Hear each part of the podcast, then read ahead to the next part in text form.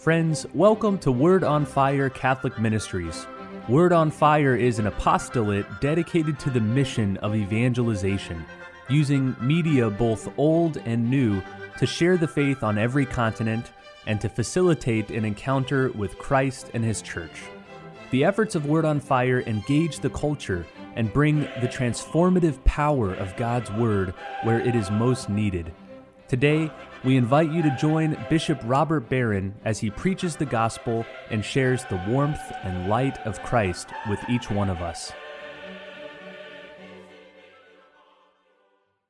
Peace be with you.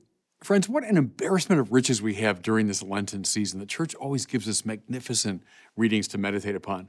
Last Sunday, we had what I call the greatest story ever told, the, the parable of the prodigal son. This week, we have the story from the eighth chapter of John. It's unusual a bit in John, this kind of story. It would seem more at home in, let's say, Luke's or Matthew's gospel.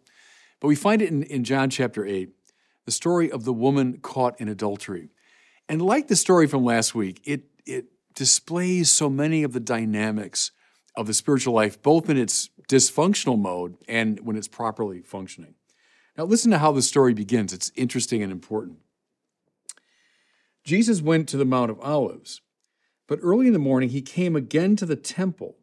All the people came to him, and he sat down and began to teach them.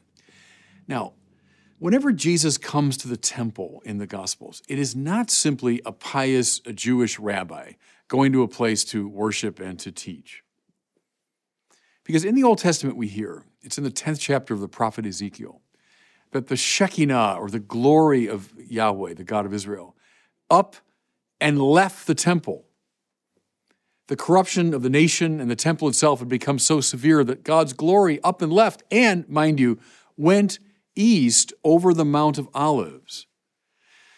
Well, we never hear in the Old Testament that the Shekinah of Yahweh returned to the temple. Even in the time of Zerubbabel, after the uh, return of the exiles, when they rebuilt the temple, they dedicate it, but we don't hear an account of, of the glory of the Lord returning. Okay. Then there's the New Testament. Jesus, who's not just one prophet among many, not just a pious rabbi, but the very Son of God. Whenever he comes to the temple, it is the God of Israel returning in his glory to this holy place and restoring it to its proper purpose. Notice the detail. They wouldn't have missed this. Well, Jesus went to the Mount of Olives, right? And then early in the morning, he came again to the temple. Look at the topography.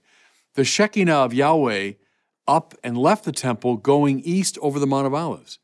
Here's Jesus coming from the Mount of Olives into the temple. It's the glory of Yahweh returning. Now, what was meant to happen in the temple is the place where God and humanity came together.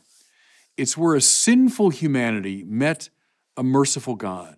Think of all the pious Jews over the centuries who'd bring their animals to offer sacrifice in the temple. Part of that was to seek reparation for sin and reconciliation with God.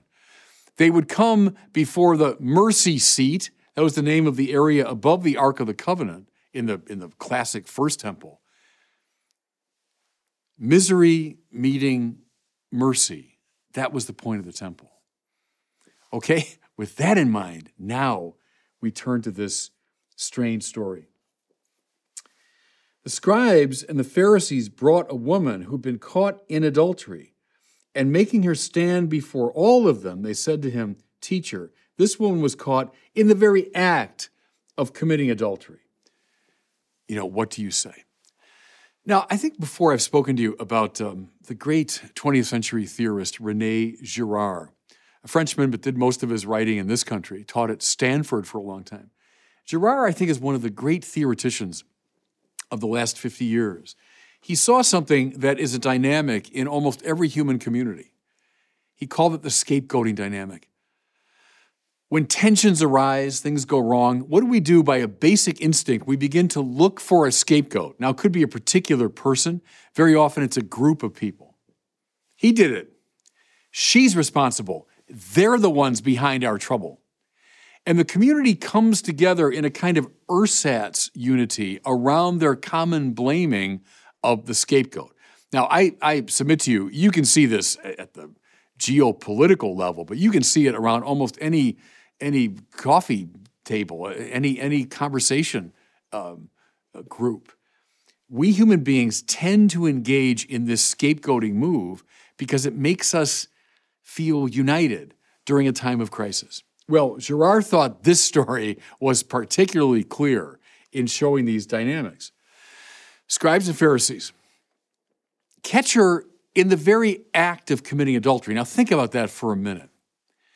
One wonders, well, gosh, where were they positioned and how long had they been waiting and watching in order to catch her in the very act of adultery? How interested we are, fellow sinners, now, listen to me, how interested we are in finding scapegoats. These are scribes and Pharisees, too, people that know the law. Yeah, you bet, because we'll use the religious law precisely to find and isolate and punish the scapegoat. Well, look what he's done. Look what she's done. Can you imagine what these people have done? They're the ones. And I got the law to back me up.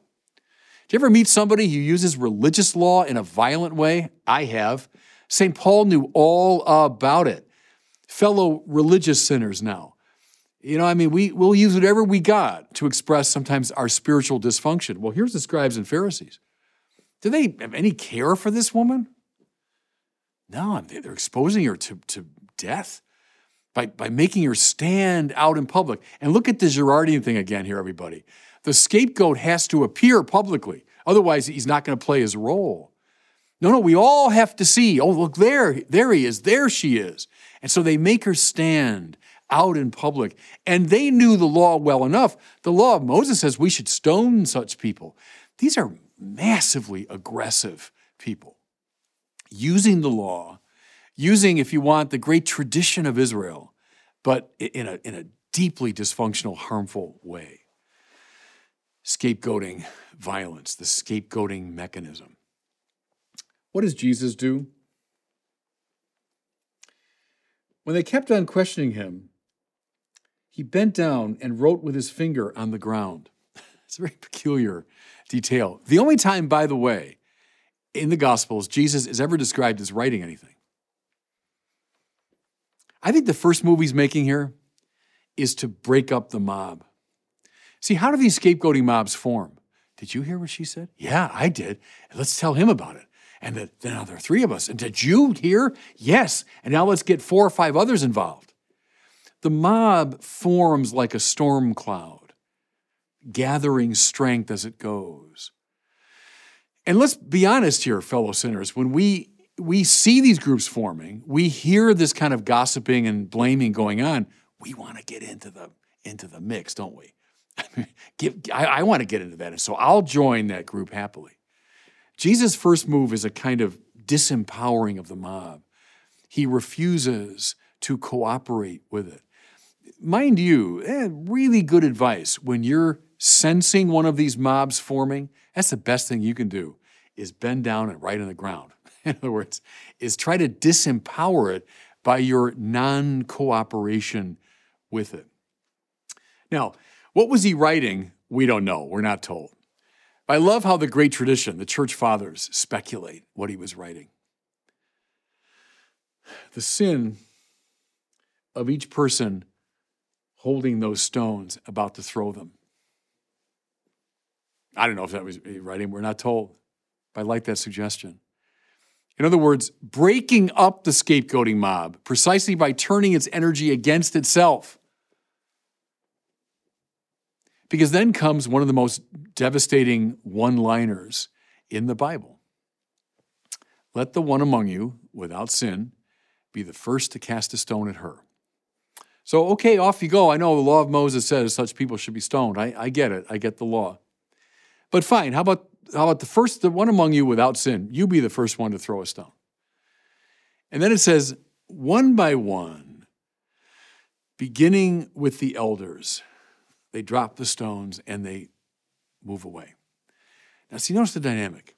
In the beginning, having caught her in the very act of adultery, we gotcha then the storm cloud forms, and we can we can uh, sense and and and uh, hear and smell this angry mob forming.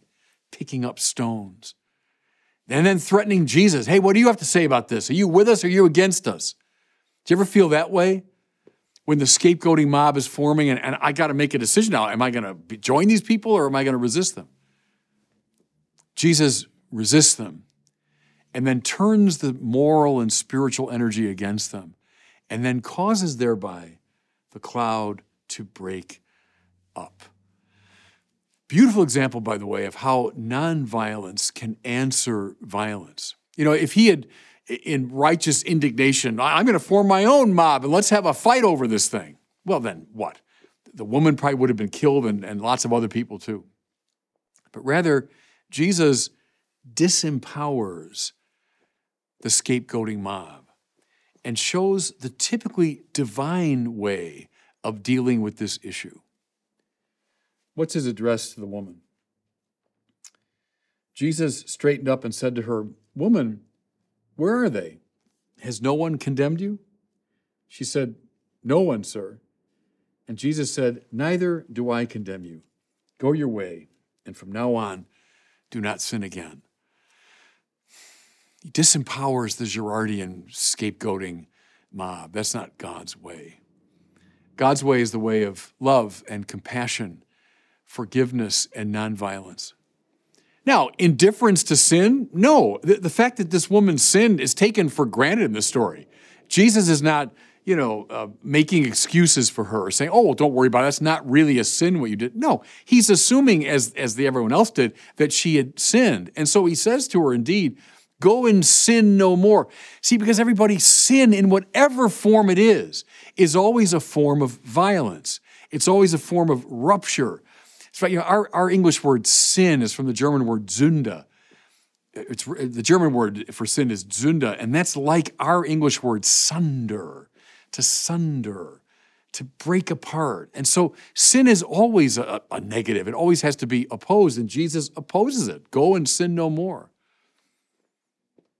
But he does not sanction this scapegoating frenzy that we fall into so easily. In fact, he gets in the way of it, he disempowers it. And now, remember the beginning. We're in the temple. The Shekinah of Yahweh, the glory of God, had left the temple. Why? Because of our stupidity and sin and corruption. Now, in Christ, he came from the Mount of Olives. He came from the east. He entered the temple. He's the glory of Yahweh now back in the holy place. And what's the temple meant to be? The place where God's love meets our sin. See, I'm not denying for a minute that the, the woman uh, caught in adultery is a sinner. But she's she meets in the temple not scapegoating frenzy, not, not the violence of the mob. But it was Augustine who first used the phrase that I used at the beginning of this sermon. He said, All that's left at the end of the story, after the mob is broken up, all that's left, Augustine said, is miseria et misericordia. Misery and mercy. That's what the temple was meant to be. When the glory of God dwells there, that's what it is a place where the misery of our sin meets the misericordia, the mercy of God. And so our church, everybody, ought to be that way. Way too often, even our churches become places of this kind of scapegoating violence. Too many people using the law as a, as a weapon, as a tool to attack others. No, no, no. Break that up. Get in the way of that. And may our religion be a place where misery of sin meets the mercy of God. And may each one of us be an instrument of that meeting. And God bless you. Thank you for listening to this week's homily from Bishop Robert Barron. For more resources from Bishop Barron, please visit wordonfire.org.